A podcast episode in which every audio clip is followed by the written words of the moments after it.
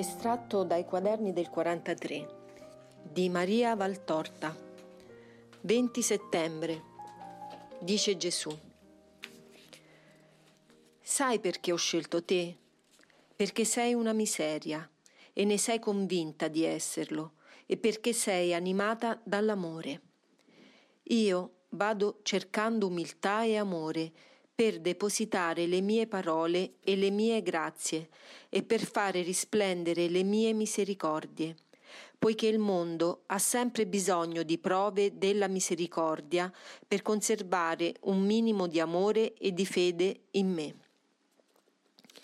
Se l'avvenuta formazione della mia Chiesa e l'affermarsi del cristianesimo nel mondo avessero dato i frutti che la prima fioritura faceva sperare, non ci sarebbe stato bisogno d'altro. Io avevo dato ai credenti in me tutto quanto era loro necessario per sempre più crescere nella fede e nella mia dottrina e l'avevo dato in forma perfetta, come io solo, il perfettissimo, poteva darla. Ora è successo che non quanto vi ho dato ha perduto col tempo la sua efficacia, ma si è attutita in voi la facoltà di comprendere.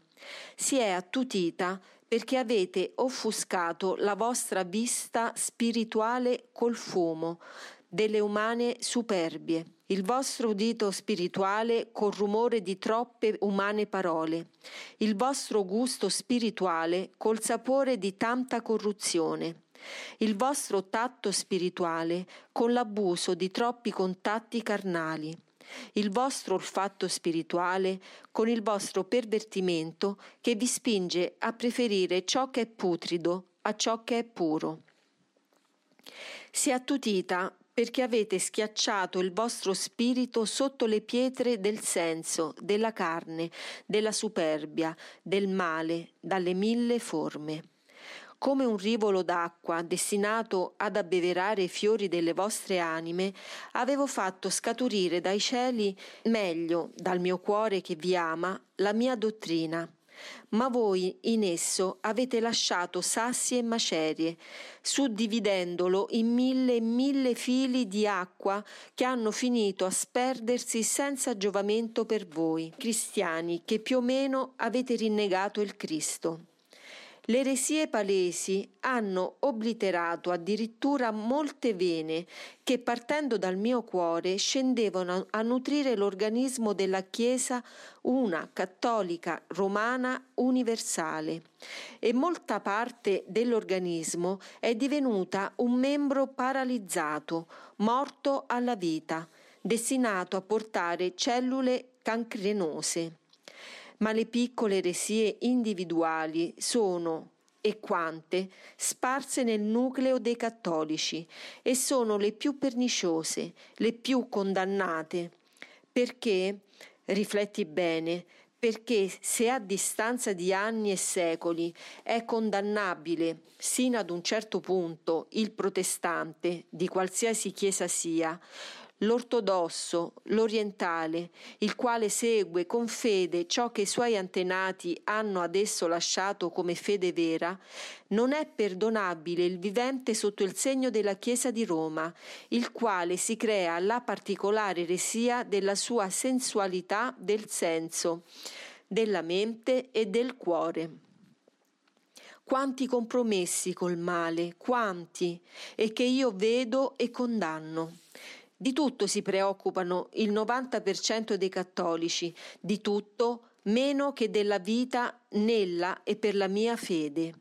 E allora io intervengo, intervengo con l'insegnamento diretto che si sostituisce con le sue luci e le sue fiamme a tanti pulpiti troppo gelidi e troppo bui.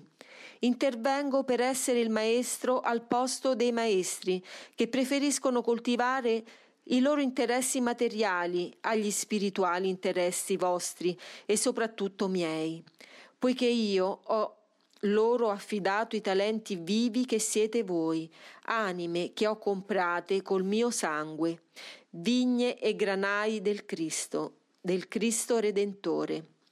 Non perché li lasciassero inoperosi e incolti, ma perché consumassero se stessi nel farli fruttare e fruttificare. Ebbene, Maria, lo sai quali sono i più retrivi ad accettare questo aiuto che io do per riparare ai danni dell'inedia spirituale per cui voi cattolici morite? Sono proprio i miei sacerdoti. Le povere anime sparse nel laicato cattolico accolgono con devozione questo pane che io spezzo alle turbe sperse nel deserto, perché ho compassione di esse che vengono meno ma i dottori della dottrina no. È logico del resto. Come venti secoli or sono, la mia parola che accarezza voi, povere anime, è rimprovero a loro che vi hanno lasciato impoverire, e il rimprovero pesa sempre, anche se è giusto.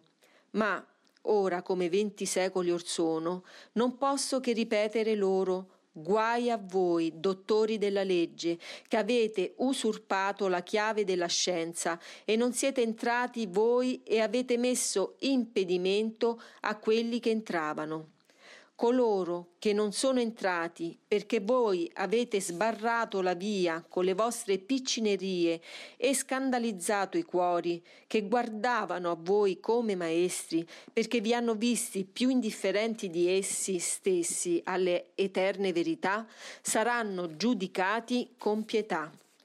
Ma voi, voi che avete preferito il denaro, gli onori, i comodi, l'utile dei familiari vostri alla missione di essere i maestri in nome e per continuare il Cristo docente, ma voi che siete tanto severi verso i vostri fratelli, pretendendo che diano ciò che voi non date e fruttifichino ciò che voi non avete in essi seminato, mentre siete tanto indulgenti con voi stessi, ma voi voi che non credete alle mie manifestazioni provocate in fondo da voi, poiché è per riparare alle rovine provocate da voi che vengo ad ammaestrare i cuori spersi per il mondo.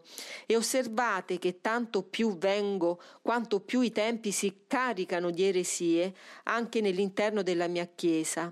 Ma voi che deridete e perseguitate i miei portavoce e li insultate dando loro del pazzo e dell'ossesso, come i vostri lontani antenati dettero a me, ma voi sarete trattati con severità. Purificatevi col fuoco dell'amore e della penitenza i sensi dell'anima e udrete, vedrete, gusterete, odorerete, sentirete me nelle parole che dico agli umili e che taccio a voi superbi, perché solo chi ha cuore di pargolo entrerà nel mio regno, e solo ai piccoli io rivelo i segreti del Re, perché il più grande fra voi cattolici è non colui che riveste una veste d'autorità, ma colui che viene a me con puro cuore, fidente come un bambino, amoroso come un pargolo verso la mamma che lo nutre. Beati i piccoli, io li farò grandi in cielo. 22 settembre. Dice Gesù. Dal mio Vangelo esce un insegnamento per voi, umani così divisi dall'odio. Ieri ti ho lasciata tranquilla per darti tempo di cambiare il pensiero e lo sguardo. Anche questo sì, perché vi sono sguardi colpevoli per l'odio che li ricolma, come è più di ogni parola filtrando i movimenti del tuo cuore attraverso l'insegnamento dolcissimo di Maria. Le tempeste che sconvolgono un lago non si calmano di colpo e soprattutto, calmandosi, non restituiscono alle acque l'aspetto di prima immediatamente.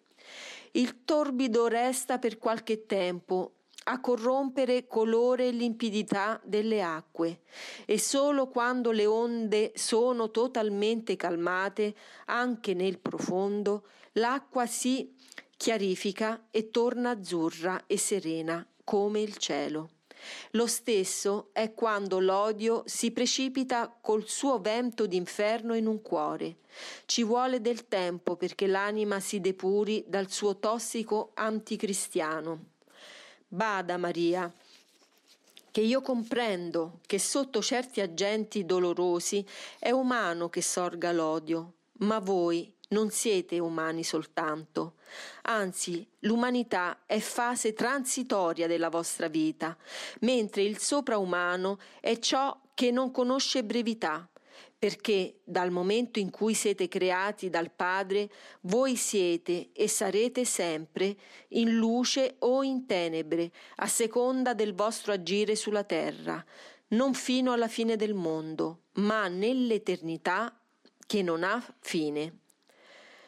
La terra, la lunga dieci e dieci e dieci millenaria vita della terra cristiana e la sette volte millenaria vita della terra, pianeta creato dal Padre, che è nel mio tempo un attimo di eternità.